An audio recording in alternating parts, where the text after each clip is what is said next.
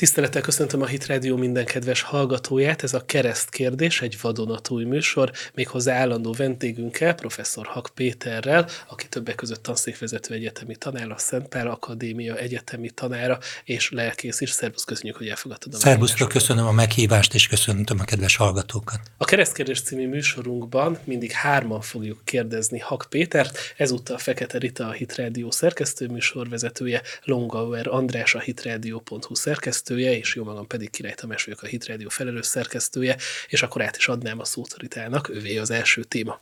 Köszönöm, én is köszöntöm a kedves hallgatókat, és hát az első téma, amit én hoztam, az Tucker Carlsonnak a távozása a Fox News-tól. Ez egy váratlan esemény volt, sokakat meglepett ez a döntés, és hát az amerikai, mondhatni, közéletet is felbolygatta, főleg, hogy ráadásul párhuzamosan Don Lemonnak az elküldésével együtt jött ez a hír, ugye ő a CNN-nek a népszerű műsorvezetője volt, akit úgy tűnik azért küldtek el, mert a nők életkorára tett egy megjegyzést, Nikki Haley-vel kapcsolatos mondatban, ugye, aki az ENSZ nagykövet volt Amerikában. Tucker Carlson elbocsájtásánál egyébként még mindig találgatják, hogy mi lehet ennek a valódi oka, mert elég bonyolult amerikai közélet van emögött. Amikor meghallottad ezt a hírt, akkor mi volt az első gondolatod? Ugye ő járt Magyarországon is, jó kapcsolatot ápol az Orbán kormányjal is. Hát mindenképpen rossz érzéseim lettek, mert Tucker Carlson valóban egy egy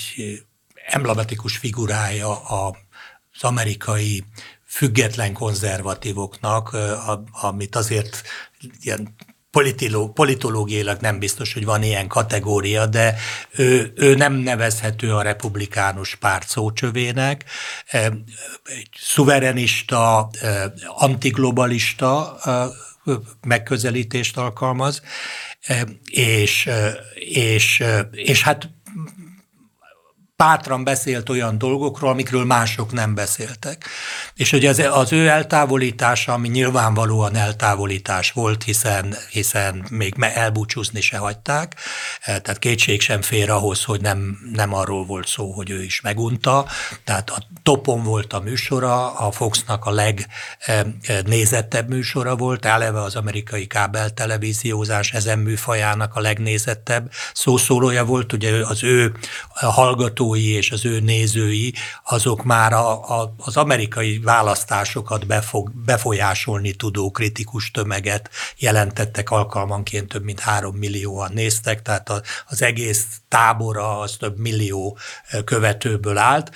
Én őt személy szerint nem féltem, mert, mert biztos vagyok benne, hogy ezt a közönséget magával tudja vinni, de azt is lehet látni, hogy az, az én szememben ez egy sorozatnak egy, egy újabb eleme, ugye korábban is a Foxról különböző technikákkal sikerült eltávolítani embereket. Megan Kellynek a, a hát elcsábítása és utána megbuktatása szerintem ebbe e, e, a sorba illeszkedett, e, de voltak mások, és ugye az O'Reilly-nak is a megbuktatása, aki mögött biztos, hogy voltak inkorrekt dolgok is, de ezek az emberek mind a Foxnak a nagy ágyúi voltak, és akik maradtak, azok jóval gyengébbek, ezt el kell ismerni. Tehát ezzel a Fox óriási gyengült, és gyengült a kábel televíziós nézőknek az a serege, akik a Foxon találták meg az utolsó menedéket. És valóban úgy van, ahogy, eh, ahogy említetted, hogy az Amerikában is mm, eh, ugye felháborodást, meg értetlenséget vált ki. Ugye a Tucker Carlson a, a mondani valójában és az üzenetében és a szerepében nagyon hasonlít Trumpra hogy ő senkinek nincsen a zsebébe, senkinek nem az embere, eh, ugyanúgy, ahogy Trump hát kockázatos vállalkozásokba belemegy, ütközik a mainstreammel, ugye a Trump a titkosszolgálatokkal, a médiával, a, a, a, a tőzsdével, a gazdasági elit bizonyos szereplőivel. Tucker Carlson is ezt megtette, ugye az egyik legutóbbi e, e, e, nagy portfelvelt ugye a, a január 6-ai e, e, jelentésnek a megkérdőjelezése tehát ahol bemutatott olyan részleteket a videókból, amelyek nem támasztják alá a bizottságnak a, a kánonját, tehát hogy mi is történt itt valójában, hogy itt ugye egyesek szerint január 6-án Pearl Harborhoz hasonló, meg az ikertornyok lerombolásához hasonló csapás érte az amerikai demokráciát, ami nyilvánvalóan nem igaz egy olyan országban, ahol, ahol több fegyver van, mint állampolgár, itt a támadásnál nem voltak fegyverek, nem, nem volt fegyveres harc, nem volt az állam erőszakos megdöntése, kétségtelenül történtek dolgok, de sok furcsaság volt, és Tucker Carlson ezt elmondta, és én ezt tartom egy, egy alapvető problémának, hogy, hogy egyre inkább úgy tűnik, hogy Amerika a szabadság hazája már úgy lesz, hogy hogy mindenki mondhatja, amit szabad. Tehát e, e, a mainstreamtől, a, a, a elfogadott nézetektől eltérő nézeteket nem lehet elmondani. Én keresztényként azt mondom, hogy Tucker Carlson nem, nem feltétlenül bibliai értékrendet képviselt, sok mindenben így közelebb állt a bibliai értékrendhez, de a bibliai értékrend szerint a közéleti vita az nem az igazságról szól, hanem, hanem a valóságról, bizonyos értelemben. Én amikor politizáltam, akkor is a választási gyűléseken mindig azt a példát hoztam fel, hogy a közéleti vita az olyan, mintha mi most négyen körbeülnénk ezt az asztalt, és én megkérdezném, hogy hol van a pohár a mikrofonhoz képest, amire Rita, te azt mondanád, hogy hát magától értetődő, hogy baloldalt, én azt mondanám, hogy nincs igazad, mert hát mindenki látja, hogy jobb oldalt. Ha az András az asztal végén ülne, azt mondaná, hogy egyikünknek sincs igaza, mert előtte, és a Tamás meg mondaná, hogy mind a hárman tévedünk, mert mögötte van. Miközben ugyanarról beszélünk, és a valóságot minél több oldalról kellene megközelíteni. És ez a valóság értelmezés kezd eh, eh, Amerikában szalonképtelenné válni. Tehát a, a, a, a, a, a, a nagy technikai cégek, a nagy infócégek úgy érzik, hogy, hogy el kell dönteni, hogy mi az, ami mondható, és mi az, ami nem mondható. De ha, ha, ha szabad Magyarországra váltanom a Tucker Carlson apropóján, de nem, nem bántó, hogyha Tucker Carlsonhoz hasonlítom az ultrahangot, ez nem sértés, de érdeklődéssel olvastam a, az egyik internetes oldalon azt az elemzést, ami az ultrahangról szólt, és ugye alaposan végig elemezt, vagy végigolvastam, és ugye azt állapítottam meg, hogy, hogy ugye az elemző, a szakértő azt állapítja meg, hogy a, a, az ultrahang csatorna és a hozzá csatlakozók ugye hát visszaélésszerűen olyan embereket hívnak meg, akiknek a véleményére az emberek kíváncsiak, és olyan témákról beszélnek, ami érdekli az embereket. Bezzek, ha ők is olyanokat hívnának, akire senki nem kíváncsi, és olyasmiről beszélnének, amit senkit nem érdekel, akkor, akkor nekik se lenne annyi nézőjük. Szóval, hogy ez a, ez a szakmai, ugye ez a szakmai érv is, hogy ugye Tucker Carlson homofób, transzfób,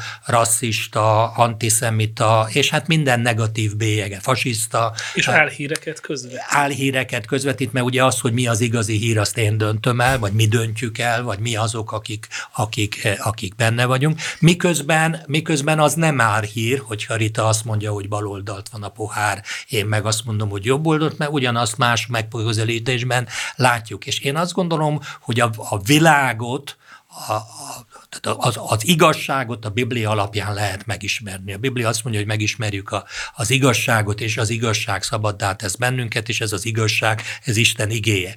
De azt, hogy mik a tények, azt, azt empirikusan tudjuk megismerni, és az empirikus kutatás az azt igényli, hogy, hogy többféle megközelítésből éljünk az elemzéssel, hogy, hogy ne nem kell feltétlenül a vizsgálónak, objektívnek, pártatlannak, elfogulatlannak lenni, hanem lehet elfogult is, de akkor tegyünk mellé másfajta elfogultságokat, és akkor ebből jön ki az eredmény. Ugye egy, régebben például szerettem azt csinálni, hogy, hogy a nemzetközi híreket többféle csatornából olvastam, tehát elnézt, megnéztem a CNN-t is, és a Fox News-ot is, és a Breitbartot is, eh, vagy megnéztem az izraeli hírekben a Jerusalem Postot, a Times of Israel-t és a, a, a, a Jediotnak az online kiadását, Most már azt látom, hogy alig-alig vannak különbségek ezek között a lapok között, tehát az a korábbi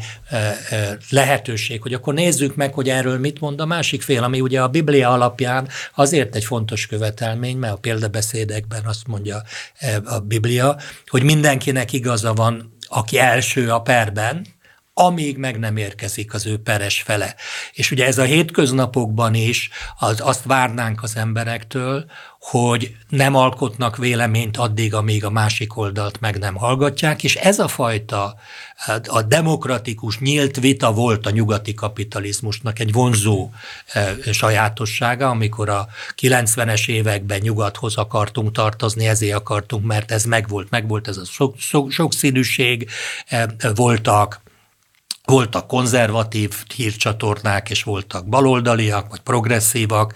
És azért volt átjárás köztük, tehát vita szempontjából, hogy szóba álltak egymással, ütköztettek. Vita. Így van, és le lehetett ültetni őket egy asztalhoz a, a, a, a szereplőiket, és, és nem tartotta egyik oldal sem a másikat homofóbnak, transzfóbnak, fasisztának, nácinak, antiszemitának, és így tovább, mert ugye ez a, a, a modern kommunikációiban ez a megbélyegzés technika, amit a szociálpszichológia, társadalom, lélektan, hát régóta ismer, hogyha valakire rárakasztunk egy bélyeget, hogy, hogy fasiszta, azzal a pillanatban felmentjük magunkat az, ellen, az alól, hogy vele szemben érveljünk, hogy alternatív szempontokat hozzunk fel, hiszen fasisztákkal rendes ember nem vitatkozik, és, és ebben a pillanatban a fasisztának nincs is joga, hogy vélemény nyilvánítson, és bármi, amit mond, az hazugság, még ha egyébként a tények őt igazolják, akkor is. Ez álhír, meg manipulált hír, meg egyoldalú megközelítés. Szóval ebből a szempontból én nagyon aggasztónak látom azokat a fejleményeket. A Bibliát ismerve nem lepődök meg rajta. Ugye a Biblia alapján a, a jövő megismerése, a Biblia időgondolkodása, időségben való gondolkodása az egyszerűen úgy írható le, hogy a jelen az a múlt és a jövő közé beiktatott rész, és a, a, a jelen helyzetet a múlt és a jövő együttes nézése alapján lehet jól értelmezni. Ugye a múltat azért, mert Salamon azt mondja, hogy nincs új a nap alatt, minden, ami van, az volt, tehát a múlt tapasztalataiból tudunk tanulni, és ami most történik, annak valószínűleg volt előzménye.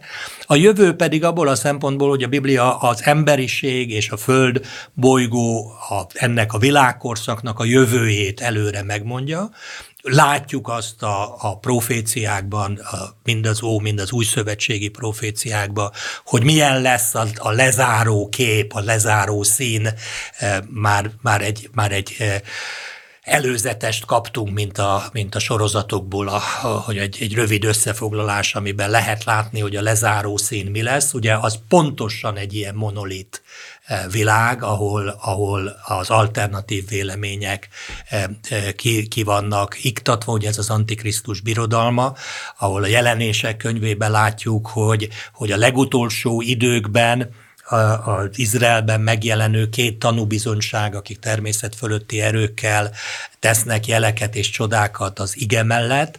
Ugye az ő haláluk és a a holtestüknek a kiterítése, az egy, egyfajta negatív purimot fog az egész világon létrehozni, hogy az egész világ fogja látni az ő bukásukat és, és halálukat, és az egész világ örülni fog, tehát ab, azban az állapotban már nem lesz ott olyan, aki azt mondja, hogy nem biztos, hogy jó, hogy ezek a tanúk meghaltak. És ugye, Tucker Carlson is egy ilyen szereplő volt, a, én szerintem, szerintem sok ügyben jobban tehát valóságosabbnak tűnt az az interpretáció, amit ő adott, mint amit a CNN vagy amit a New York Times-ba olvas az ember, és az ő kilépése az a, a valóság megismerését nehezebbé teszi, vagy hát az lesz a következménye, hogy nem a Foxon kell ezt megtenni.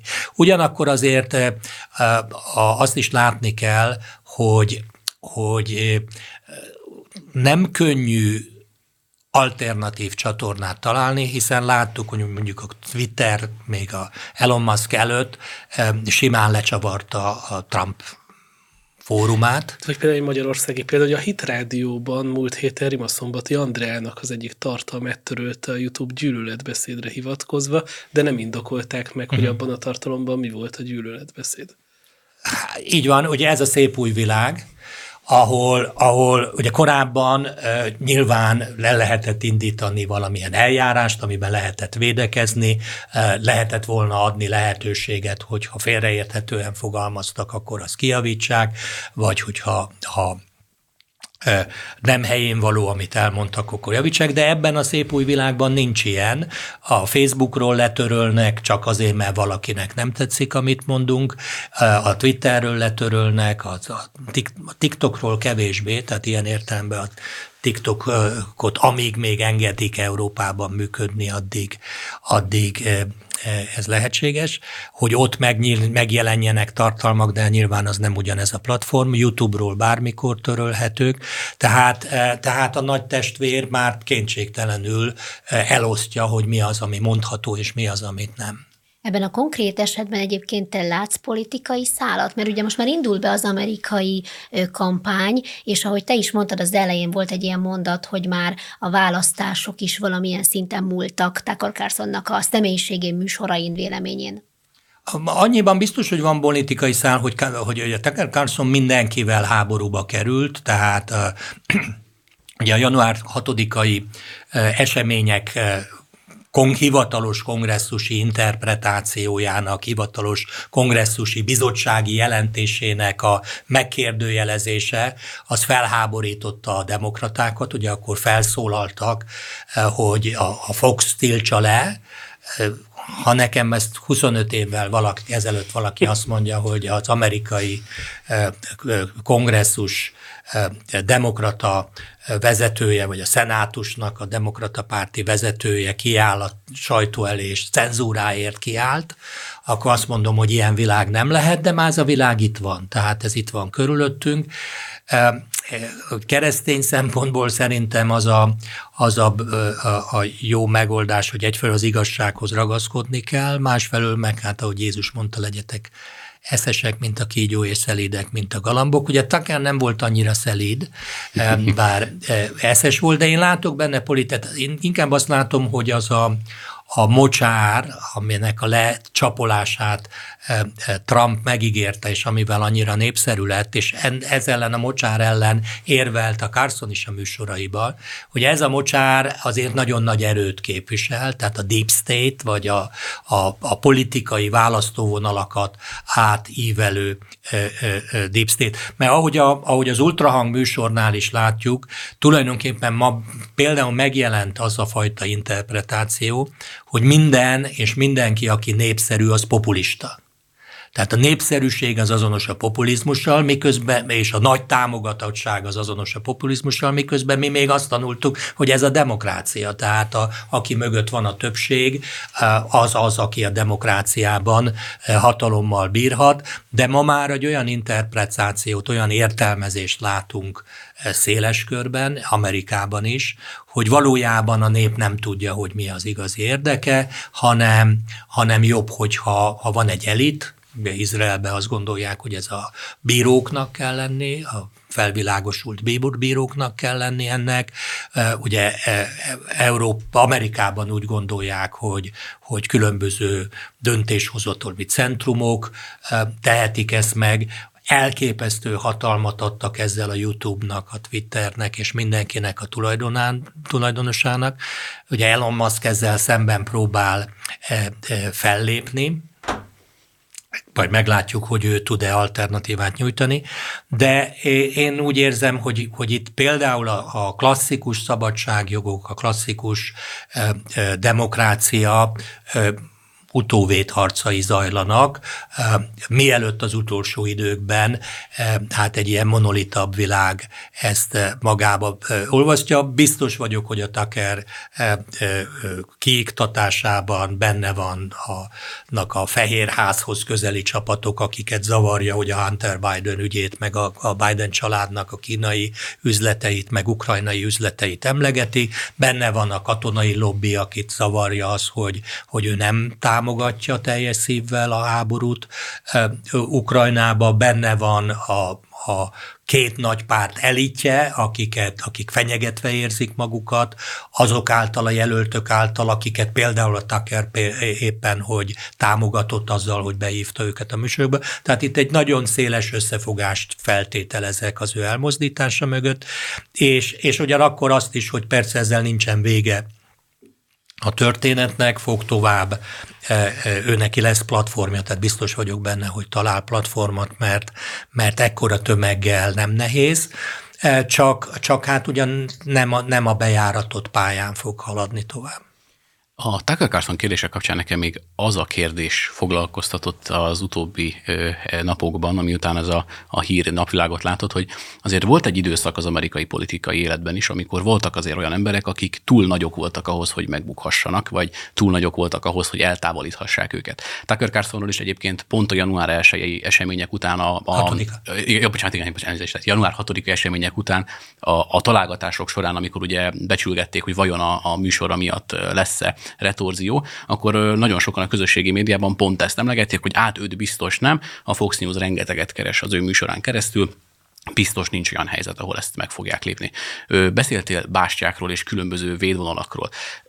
Számomra az egy érdekes kérdés, és nehezen tudom rá megtalálni a választ, hogy a, amikor ezek a különböző védvonalak átlépésre kerülnek, ezt az átlag ember, aki ül otthon, vagy olvas ezeket a híreket, ez hogy tudja esetleg megfigyelni, vagy értelmezni, hiszen azért az elmúlt időszakban nagyon sok olyan korábbi időszakokat meghazudtoló, vagy, vagy nagyon ek- extrém jelenet történt, akár Tucker Carlson eltávolítása, de ilyen volt akár Trump letiltása is a Twitteren, hogy egy idő után az embereknek a az érzéke talán egy kicsit eltompul ezek irányába, és nem igazán tűnik annyira drasztikusnak, vagy annyira megrázónak, mint korábban, és nehezen lehet talán értelmezni, hogy mikor melyik vonal kerül lebontásra, hogy ezt meg lehet állapítani, vagy ez egy olyan folyamat, ami, ami már annyira a vége fele közeledik, hogy már nehezen lehet itt határokat húzni. Én, én úgy látom, hogy, hogy ezek az események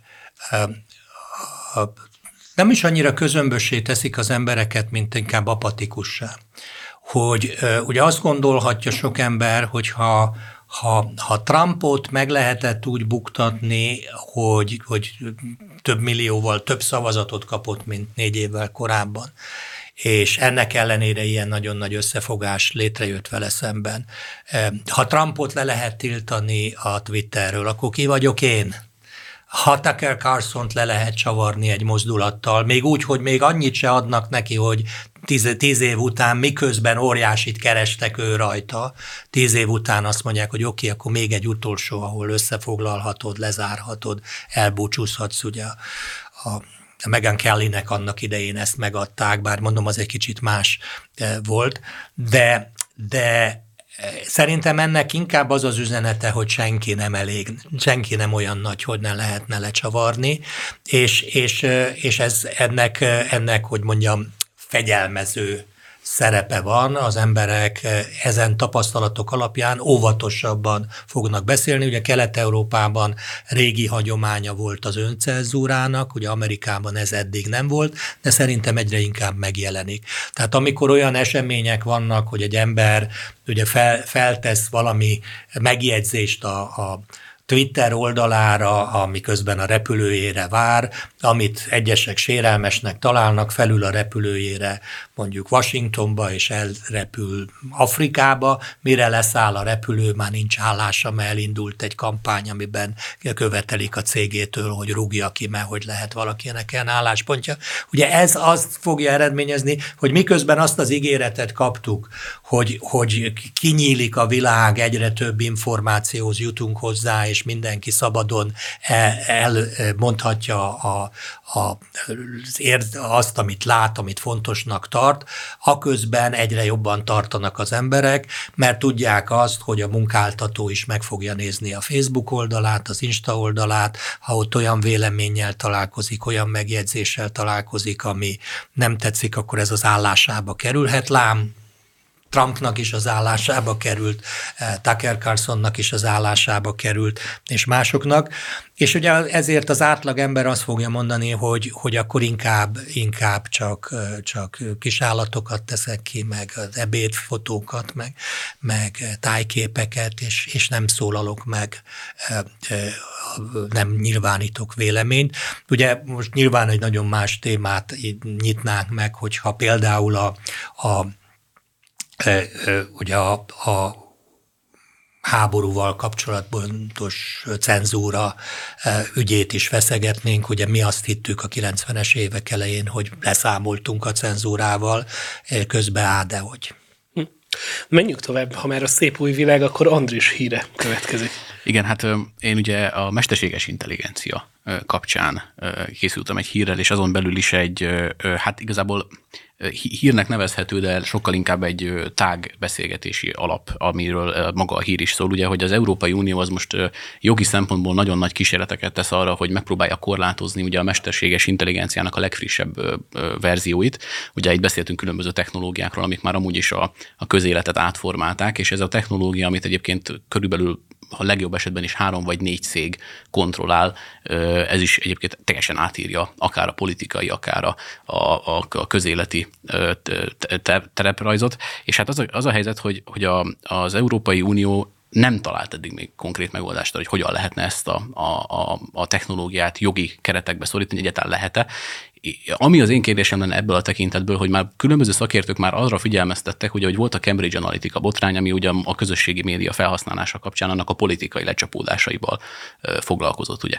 Hogy a mesterséges intelligenciát már most egyébként republikánus pártok már elkezdték kampányanyagok gyártására használni, emberek profilozására, és, és nagyon gyorsan elindult ennek a, a politikai folyamata, hogy hogy látod, hogy, hogy ugye nagyon sok gondolkodó és közéleti szereplő már figyelmeztetett ennek a, a veszélyeire, sőt egészen a leállítására szólított fel, hogy neked mi az álláspontod, hogy ez a technológia, ez valóban egy olyan kitettséget ö, fog a társadalomra, ö, ö, hát egy, egy célkeresztet rajzolni igazából, amit, amit el kell kerülni, vagy ez egy olyan technológia, amit egyáltalán lehet-e korlátozni? Tehát, hogy van-e benne jogi lehetőség, hogy ezt a jogi keretek közé szorítani, vagy az embereknek ez, ez, ez túl veszélyes? Ugye felvázoltad a két szélső álláspontot, tehát ugye éppen azt hiszem te beszélgettél Menyhárt Attilával igen, igen, igen, itt ebben a stúdióban, aki, aki optimistább ebben az ügyben, ugye Menyhárt Attila az ELTE polgári jogi tanszékének a professzora volt dékánya. Ugye ő optimistább, ő azt mondja, hogy ez nem jelent akkora veszélyt, ez a, a mesterséges intelligencia jogilag szabályozható és, és kezelhető. És ugye a másik álláspont az meg hát egyfajta ilyen világvége hangulatot teremt. Én is látom, hogy jelennek meg sorba elemzések, amelyek próbálják a munkaerőpiacon megnyugtatni az embereket, amik kétségtelen aggályok vannak, ugye például most azok a középiskolások, akik döntenek, hogy hova menjenek tovább tanulni, azoknak el kell gondolkodni, hogy ez az állás, vagy ez a szakma, amit választanak, az öt év múlva, mire végeznek, még egyáltalán értelmes lesz. Mi is ugye az egyetemen kell, hogy gondolkodjunk majd, hogy azok a hagyományos műfajok, hogy évfolyam dolgozatokat, szakdolgozatokat íratunk, ennek még van-e funkciója? Hát vagy a jogi egyetemnél most hallok olyan startup programot, hogy mesterséges intelligencia intelligenciával iratnak végrendeleteket. Meg szerződéseket, meg mindent. Tehát, hogy a jogi munkában nagyon sok mindent ki, ki, ki, ki tud váltani. És más területeken is, elemzői munkákban sokkal-sokkal jobb. Ugye egy olyan ügynél, ahol, ahol, ahol több százezer oldalnyi a dokumentum, azt ember nem tudja úgy áttekinteni, mint a mesterséges intelligencia, és ugye több elemzés arra, arról szól, ugye ilyen nagy eh, think tanknek, nagy ö, ö, intellektuális központok ugye nyugtatgatják az embereket, hogy, hogy ugye hosszú távon ez inkább csak helyet segít, mint, mint kivált állásokat, de azért én azt gondolom, hogy azért sok mindent kivált. Én, a, én nekem a tehát nincsen határozott véleményem, hogy a kettő közül, még én is figyelem, hogy, hogy ez mi. Jelen pillanatban inkább egy nagyon fejlett Wikipédiának tűnik az, amit a, a, a, az egyszerű felhasználó lát ebből. Ami engem egy kicsit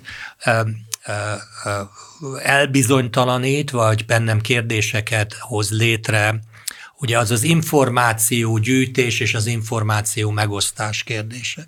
Ugye azt közhely, hogy az információ hatalom, és és az is közhely, hogy, hogy minél több információt gyűjtünk, annál több e, e, helyzetben tudunk hatalmat venni.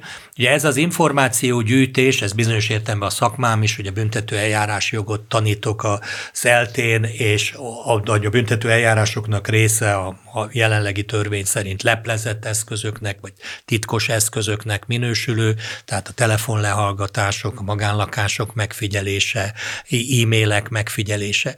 Ugye ezeknek a, az információgyűjtési technikáknak Eddig voltak, volt többféle korlátja. Egyfelől voltak jogi korlátai is, hogy nem lehetett csak úgy bárkinek a lehallgatni a telefonját.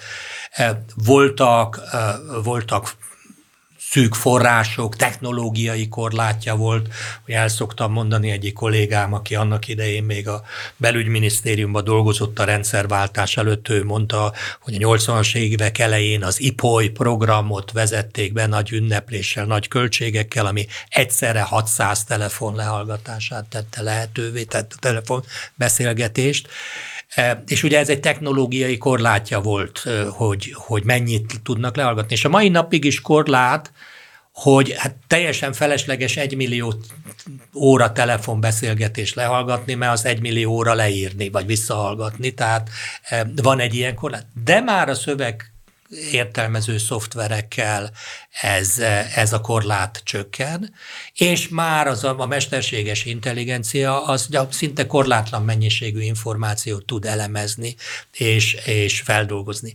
És ugye azt rendszeresen elfelejtjük, hogy a titkos szolgálatok és az állami tit, titkot gyűjtők, azok nem csak felszívják a begyük az információt, ahogy a gyerekmesében a kakas, hanem ki is adja. Tehát, hogy két irányú az információ áramlás, és ugye ez egy nagy kérdés, kapcsolódik szerintem a téma a Tucker Carlsonhoz, hogy ha, ha, ha egyre inkább egy orákulum lesz, egy forrás lesz, ahol a valóságot megtudjuk, akkor ki fogja eldönteni, hogy a négyünk értelmezéséből melyik fogja majd elfogadni a, a, a mesterséges intelligencia, ki fogja eldönteni, hogy mire fogja azt mondani, hogy igaz, és mire fogja azt mondani, hogy hamis, mire fogja azt mondani, hogy ez fake news, és mire azt, hogy, hogy nem fake news. Ugye az alap kérdés az, hogy honnan, honnan gyűjt forrásokat, tehát honnan szedi össze a forrásokat. Ha azon az alapon dönt, hogy bizonyos, például bizonyos tudományos kérdésekben, hogy a szerzők milyen arányba foglalnak egyik vagy másik oldalra állást, akkor azt látjuk, hogy például a társadalomtudományokban Amerikában óriási a progresszív eh, többség. Eh, gyakorlatilag nem is nagyon lehet eh, mainstream nagy egyetemeken nem progresszív alapon katedrát szerezni tehát mondjuk egy olyan társadalomtudós, aki, aki megkérdőjelezi az azonos neműek házasságának jogosságát, az ma egy amerikai egyetemen, hát még, még be se engedik az épületbe, tehát nem, hogy, hogy ott professzor legyen. Ennél kisebbekért rúgnak ki, ugye Jordan Petersonnak a története Kanadában.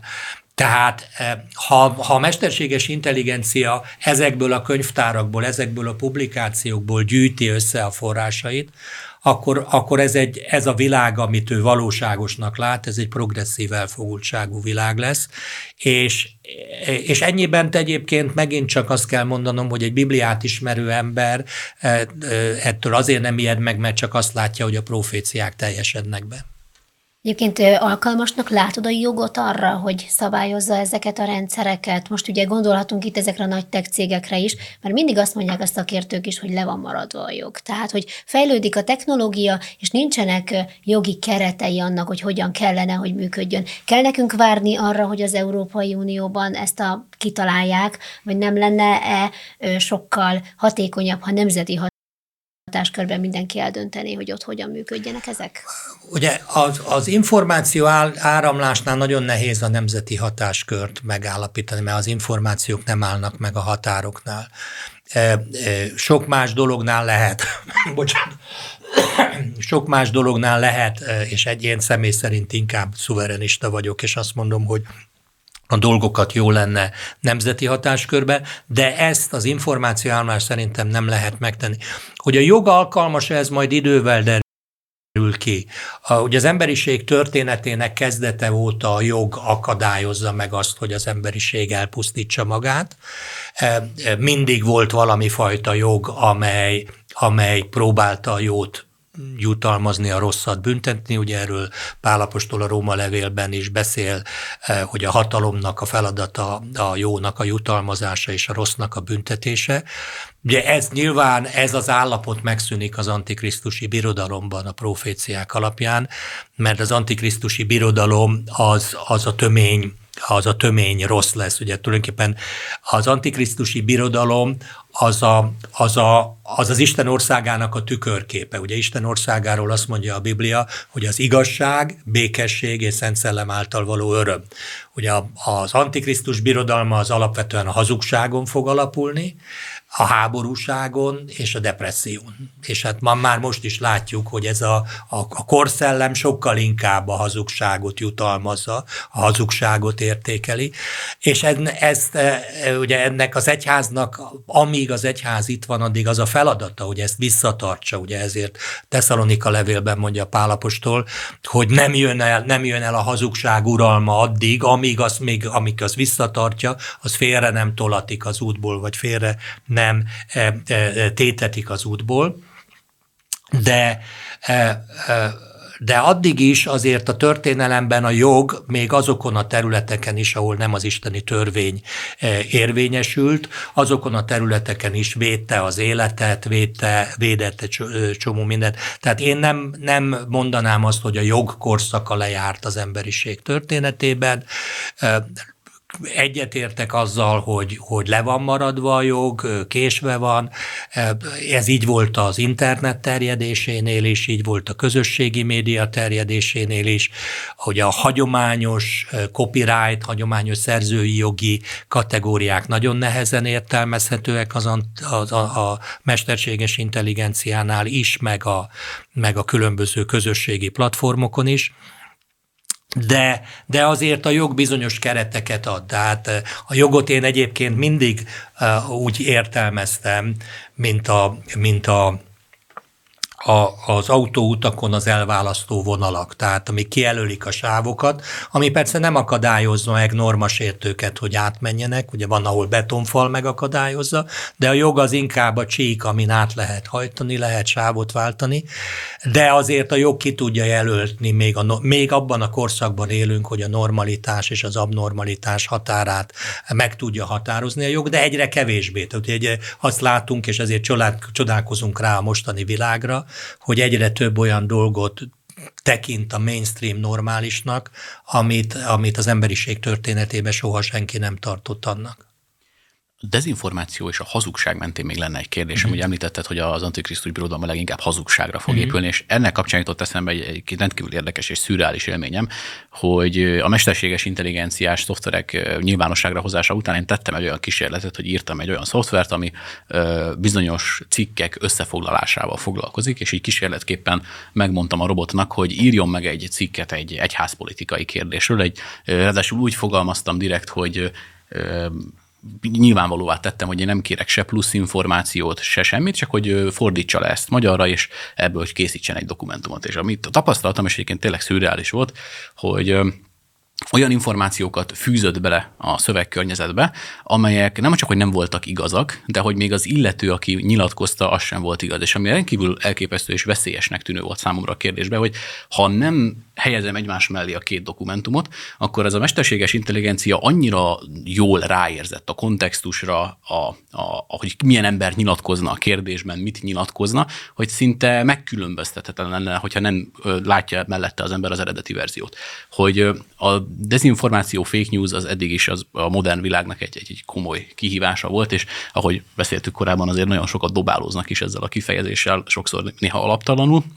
Viszont hogy látod, hogy a, amikor ö, ilyen kérdésekkel szembenéznek az átlagemberek, és, és rájönnek arra, hogy az internetről érkező információ, vagy hát kérdés, hogy rájönnek egyáltalán, hogy az internetről érkező információ szüretlen vagy hamis néha, de hogy látsz erre esetleg, arra esetleg esélyt, hogy a, a, az analóg kommunikációs eszközök, gondolok itt a könyvre, vagy a, az emberek közötti kommunikációra, a közösségi életre, ezek vissza fognak értékelődni az elmúlt évtized tapasztalati után, ahol inkább a digitalizáció került előtérbe, tehát az emberek ben van egy ilyen képesség, hogy alkalmazkodjanak ehhez, vagy ez olyan szinten egy veszélyes kérdés, hogy ebbe bele fognak ragadni az emberek, és nem tesznek három lépést hátrébb? Hát én ebben a tekintetben inkább pessimistább vagyok. Ugye a Biblia alap, a bibliai emberkép alapvetően nem ad az embernek okot az optimizmusra. Ugye az ember, erről a Biblia azt mondja, hogy az ádámi faj az, az ugye bűnben fogant, bűnben született meg, és ugye az embert, ha, bocsánat, hogyha ha nem állítunk elé eh, korlátokat, akkor nem a jó jön ki. Tehát azt szoktuk mondani, hogy soha senkit nem kellett tanítani arra, hogy, hogy rosszalkodjon, ez megy magától mindenkinek. És, és ebből a szempontból eh, én nem vagyok optimista. Tehát eh, szerintem, szerintem a, a felvilágosodás kora óta soha nem voltak olyan arányban a lapos földhívők a világon, mint most, és, és ez, ez szerintem a, a, ezeknek az információs csatornáknak a, a, a, kon, a, tehát a, a kártékony oldalát mutatják. Ugye nekem gyakran eszembe jut erről, hogy, hogy hány olyan találmány volt az emberiség történetében, amit amikor megjelent valami, akkor nagy lelkesedéssel fogalták a dohányzás, vagy szoktam mondani példaként az azbestet, hogy milyen olcsó és jó szögetelő anyag, és egy idő után kiderült, hogy szörnyű dolgokat hoz létre. Szerintem a, a közösségi média is nehezebben megélő embereket, rosszabb, rosszabb életminőséget élő embereket hoz létre, mint a, mint, a, mint a könyv, meg a vers, meg a zenek hallgatása.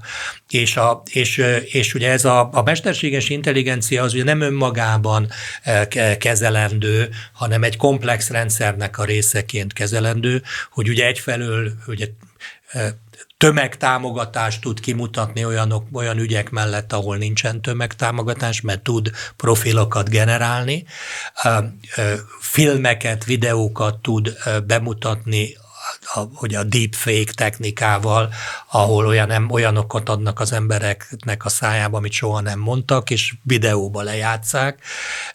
Ugye ennek ennek fotókópiái már most is forognak a Puficsek Facebookon. is pápa. Hogy? A puficsek is pápa. Ja, hogy... sorolhatnánk, igen, sorolhatnánk a, a politikusokat bűnözőkkel fotózva, a, a, miközben soha nem találkoztak, csak össze van kopizva.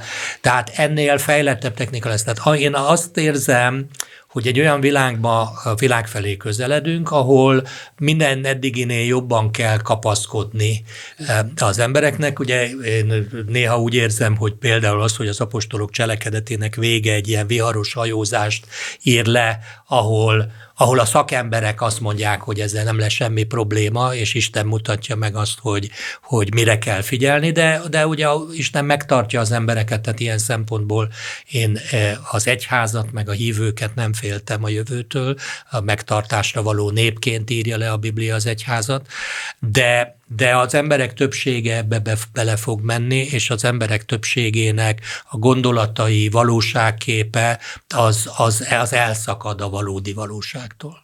Ugye a Máté evangéliumában, amikor Jézus a végidőkkel kapcsolatban beszél, akkor többek között azt mondja, hogy hamis Krisztusok és hamis proféták fognak jönni, és hogy ne higgyetek neki. És nagyon érdekes, hogy utána felsorolja, hogy ha azt mondja, hogy itt van, vagy ott van, akkor se higgyetek, és hogy majd, amikor ő visszajön, annak egyértelműen látható jelei lesznek villámlás formájában. És én nagyon sokat gondolkodtam még korábban azon, hogy uh, hogyan lehet az, hogy majd el fogják hinni azt, hogy ő Krisztus, meg ő Krisztus. És hogy így viszont, hogy van a mesterséges intelligencia, ami egy plusz tudás, ami egy korlátlan tudásnak tűnik, és egyre inkább a virtuális valóság és a valós valóság összekeveredik, ez egy új helyzetet hozhat létre. Tehát amikor eljutunk oda, hogy eddig azért talán a szemünknek hihettünk úgy összességében, de most már ez sincs. Tehát, hogyha látunk egy képet, egy videót, vagy ha majd virtuális szemüveket látunk, akkor látunk egy virtuális valóságot, nehéz lesz megkülönböztetni, hogy mi az, ami a tényleges valóság, és mi az, ami nem. És ebből a szempontból kérdezem, hogy szerinted hogy tud egy keresztény ember egyáltalán ebben a teljes zűrzavarnak ígérkező világban eligazodni? Én azt gondolom, hogy a keresztény emberek számára ugye két, két kapaszkodó mindenképpen rendelkezésre. Az egyik az igen, a másik pedig a Szent Szellem személye. Tehát a természet fölöttibe való bekapcsolódás. Tehát én, én azt gondolom, hogy azok a keresztények, akik, akik a természet fölött itt kizárják a hitükből, azok nagy bajba kerülnek, mert az ige önmagában nem lesz elegendő tájékozódást. Én úgy érzem, hogy például az említett ige így is értelmezhető, hogy, hogy, hogy verbálisan azt mondják, hogy itt van, miközben valóságosan nincs ott. És, és szerintem ugye ezért és fontos az, hogy a, hogy a, a Szent Szellem által vezetettek maradjanak, és, és ismerjék az igazságot, mert az igazság teszi szabaddá az embert ebben a, a keretben is. Ugye a Szent Szellem és az ige az együtt ö, ö, ö, tud, a, tud egy valódi valóságértelmezést adni az embereknek. Természetesen már látjuk azt, hogy, hogy, hogy egy ugye, olyan tudatipar működik, amely, ami a Bibliában hívő Szent Szellem által vezetett embereket nagyon negatívan mutatja be, nem véletlen, hogy az egyik legnépszerűbb eh, filmsorozat, ez a, eh, az a disztópia, ahol, ahol a nők csak szülőgépeknek vannak, most nem reklámozom a, a akkor mondom, ha te se tudod, ez a szolgálólány eh, című, ugye minden tüntetésen megjelennek ezekbe, Izraelbe is, meg máshogy is ezekbe a jelmezekbe. Ez már nagyon sok ember tudatába bejezte, hogy nem szabad a Bibliára figyelni, hogy a Biblia az, amit, amit negatív negatív eh, eh, erőként mutatnak be, vagy negatív befolyásként mutatnak meg, de ugyanakkor a Biblia az, ami örökké való, és ezért az örökké valóságban ez lesz az a kapaszkodó, amiből a múltból a jövőbe el tudunk jutni, és, és eh, a más helyen ugye azt mondja Jézus, hogy, hogy ti vagytok a világ világossága, nem rejtetik el a helytetére épített város, a gyertyát nem azért gyújtják, hogy a véka alá rejtsék, hanem azért, hogy világítson. Mikor van szükség a gyertyára, nem reggel 8-kor, 10-kor vagy délben, hanem akkor, amikor jön a sötétség. A sötétségnek az a sajátossága, a sötétség azért nyomasztó, mert az ember nem tud tájékozódni.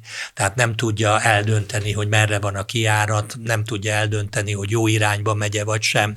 De a világosság az abban segít, hogy, hogy tudunk tájékozódni. És ebben én azt érzem, hogy az utolsó időkben, tehát mind az igen, mind a Szent Szellem eh, konkrét jelenléte és személyes vezetése az nagyon nagy segítséget ad. Ugye fiatal keresztényekkel, egyetemistákkal együtt néztük meg ősszel a nagyon-nagyon jó film a, a Social Dilemma, nem tudom, hogy mi a magyar címe, de magyar fordításban is megnézhető az interneten, talán épp a, a Netflixen és ami a közösségi média hatásával foglalkozik, és ugye ott mondtam, hogy, hogy nagyon nagy mértékben felértékelődik ebben az időben az ige, a Szent Szellem és a személyes kapcsolatok.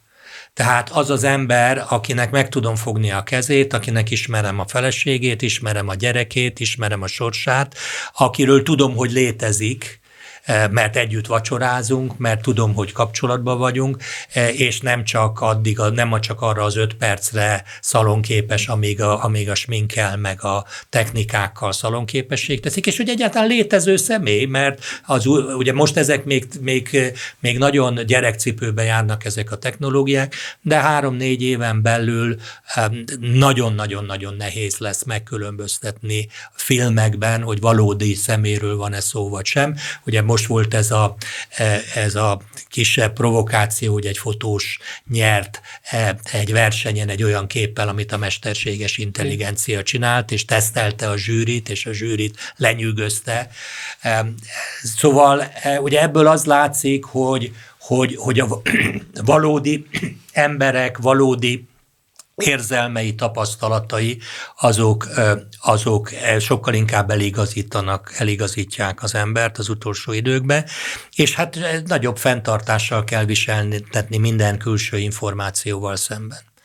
Akkor behoznám a harmadik témánkat, ha már a végidőkkel kapcsolatban beszélünk. Német Sándor a hídgyülekezete vezető lelkésze a legutóbbi szombati Isten tiszteleten arról beszélt, hogy ha megnézzük a globális átrendeződést és a jelenlegi nagyhatalmaknak a működését, akkor szinte elkerülhetetlen, hogy, nagy, hogy legyen egy, hogy hamarosan legyen egy nagy világháború.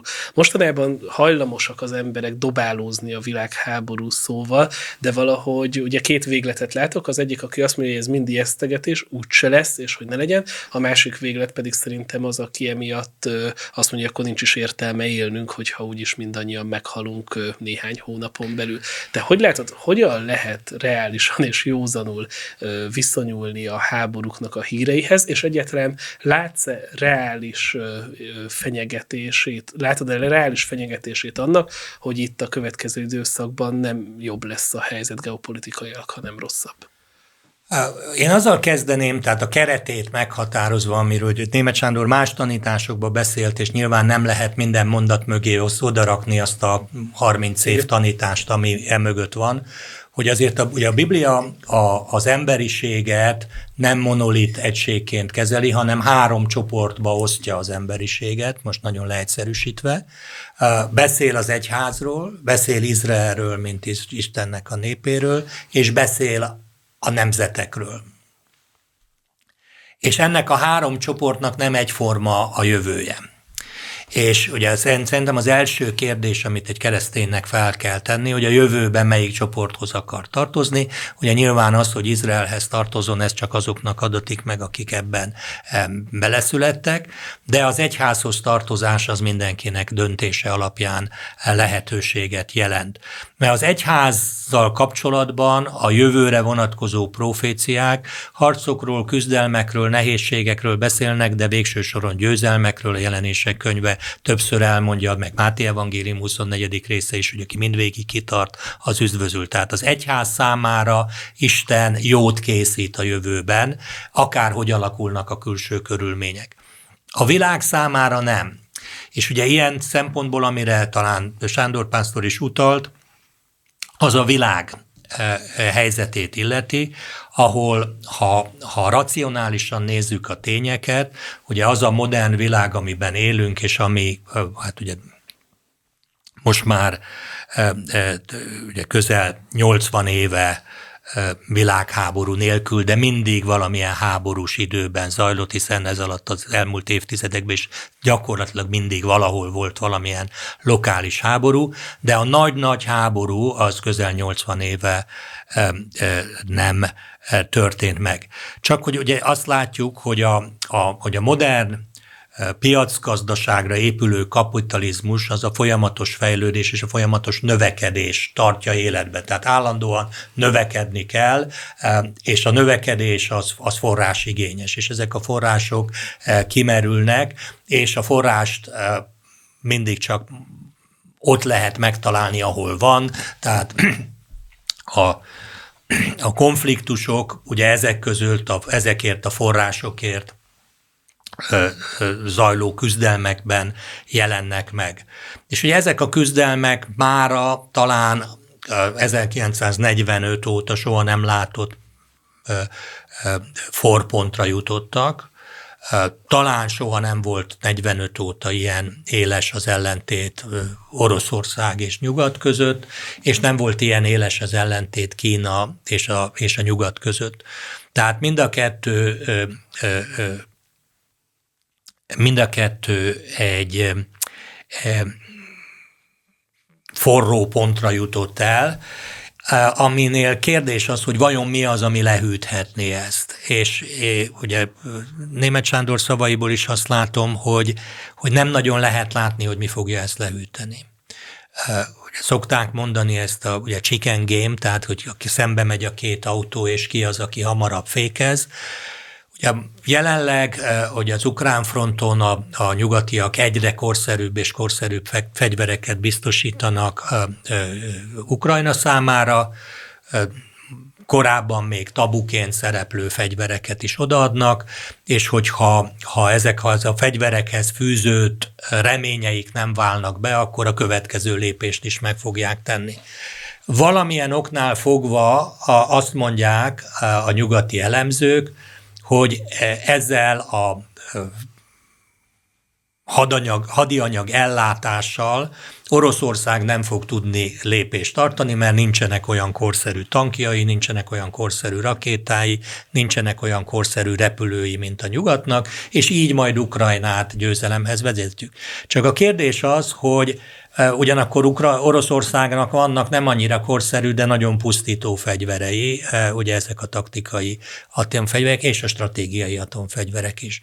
Szóval a, a, én, az én számomra nem világos, hogy a nyugati stratégák milyen alapon állítják azt, hogyha ők, ők emelik a tétet, Oroszország majd meg fog állni egy időben, mert ugye ilyenkor tulajdonképpen azt mondják, hogy Oroszország meg fogja tenni azt, amit mi nem vagyunk hajlandók megtenni ugye mi nem vagyunk hajlandók visszafogni magunkat, de ő majd vissza fogja fogni magát, és majd megnézzük azt, hogy az ukránok felszabadítják a Krímet, felszabadítják a Dombaszt, felszabadítják Luhanskot, és az egész területet, és Oroszország összeomlik. Na most e, ugye ez a vízió, egy összeomlott Oroszország, az, az azt fogja jelenteni, hogy nem egy ember dönt a atomfegyverekről, hanem, hanem az, aki ott van a kapcsolónál, ki tudja mennyi.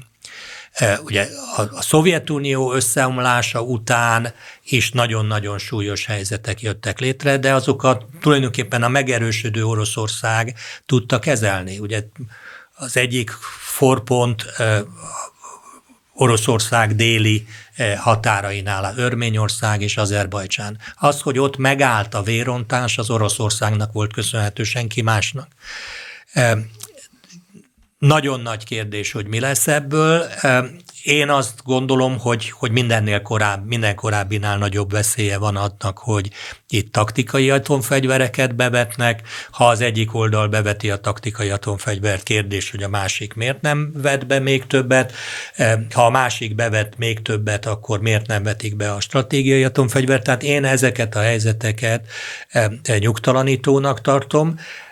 Az emberiség a Biblia alapján láthatóan nem így fog véget érni, hogy, hogy felrobban, de az látszik, hogy a, a világkorszak a végéhez közeledik, hogy ez a vég 10 év, 20 év, 30 év vagy 50 év, az, az nagy kérdés, de, de addig még történnek megrázkódtatások, ahogy a, a Jézusi proféciákban is voltak. Szerintem a, a, a reménységünket a, a, és a hitünket az, a, azokba az ígéretekbe kell vetni, amiket Isten az igazaknak adott, amiket az egyháznak adott, és, és, és fel kell készülni a változásokra. Ugye annak idején Magyarországon vagy Kelet-Európában a, a kommunista rendszer összeomlása, a szovjet birodalom összeomlása eredményeként lettek nyertesek és vesztesek. Nyertesek azok voltak, akik tudták, hogy mi történik, értették, hogy mi történik, és tudtak reagálni a történésekre. A vesztesek azok, akik, akik, akik azt mondták, hogy úgyse fog ez megtörténni, és abszolút nem készültek fel. Tehát én azt gondolom, hogy nem a bunkerásással, meg ilyenekkel, de arra fel kell készülni, hogy, hogy nem csak azok az életkeretek létezhetnek, amik most az emberiség élt, telefon, okos telefon nélkül is élt, internet nélkül is élt, sok egyéb kényelmi Azt szempont nehéz felfogni, hogy rosszabb lesz, mert hogy ugye pont ilyen technikai fejlődésben mindig volt egy felfelé ívelő pálya, és azt nehéz elképzelni, hogy esetleg visszamegyünk egy más civilizációra. Ugye a kérdés az, hogy mi a rosszabb. Tehát ugye ebben benne van az az állítás, hogy ahogy most élünk, az jobb, mint ahogy régen éltek, de ez nem biztos, hogy igaz. Tehát nem biztos, hogy igaz, hogy mondjuk a, a technológia nélküli világban sokkal, sokkal butábbak voltak az emberek. Most csak, hogy a 70-es, 80-as éveket nézzük, Nyugat-Európában nem volt az rossz az az élet, nem volt az rossz, hogy a családok le tudtak ülni az asztal körül, és nem volt mindenki előtt ott a telefonja, hogy emberek tudtak úgy beszélgetni, hogy közben nem nyomogatták a telefonjukat, meg sok minden másban is. Tehát én ezt, én, én, én abban hiszek az ige alapján, hogy az Isten szeretőknek minden a javára van, tehát ha az ember szeretné, hogy jól alakuljanak a dolgai, akkor a legtöbb erőfeszítést az Isten iránti szeretetében kell gyakorolnia, és az Isten szeretete az, hogy az ő beszédeit megtartjuk. Még egy kérdés ide, ha gyorsan lehet. Mit javasolsz azoknak, akik annyira félnek ezektől a szenárióktól? Én nagyon gyakran hallom azt saját, hát hozzám hasonló korú hölgyektől, hogy nem akarnak gyermeket vállalni, vagy többet nem akarnak vállalni a meglévőknél, és arra hivatkoznak, hogy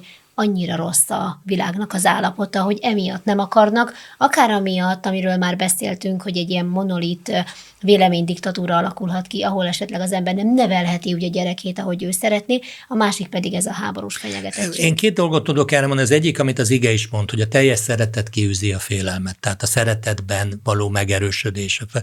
A félelem gyötrelemmel jár, de a teljes szeretet kiűzi a félelmet.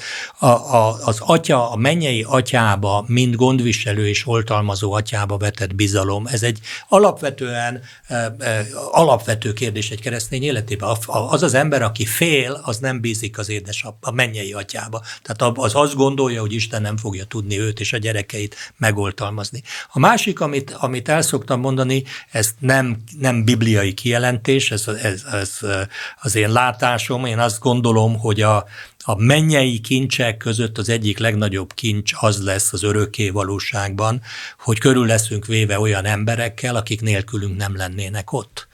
És e, amikor az első parancsolat, hogy szaporodjál és sokasodjál, hogy tölts be a földet, de akkor Isten elsősorban nem a földet akarja betölteni, hanem hogy a mennybe minél többen legyünk, és szerintem nagy hibát követel mindenki, aki, aki megakadályoz embereket megszületésbe, vagy újjászületésbe, e, vagy abban, hogy megmaradjon az örök életben, mert annál többen leszünk a mennyekben, e, minél e, többen születnek, tehát nem a világban kell a boldogságunkat megtalálni, hanem az örökké valóságban. Amit itt a Földön élünk, az a létezésünknek egy mennyei perspektívából mikroszkóppal nem látható része, de ez a pici rész dönti el az örökké való létezésünket, és én azt gondolom, hogy azok a gyermekek, akik megszülethetnek és örökkévaló boldogságban élhetnének, azokat ettől megfosztani azért, mert a földi életben van egy-két év nehézség, az nem a hitnek a lépése, a hit lépése az, hogy azt teszem, amit Isten mondott,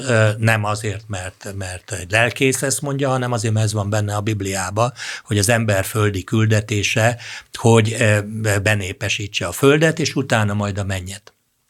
Ez volt a keresztkérdés első adása. Hak Péternek köszönjük szépen a részvételt. Én is köszönöm a lehetőséget. És a kedves hallgatóknak is köszönjük a figyelmet. Fekete Rita és Longauer András munkatársaim nevében is búcsúzunk. Két hét múlva ismét jelentkezünk. Viszontlátásra, viszont hallásra.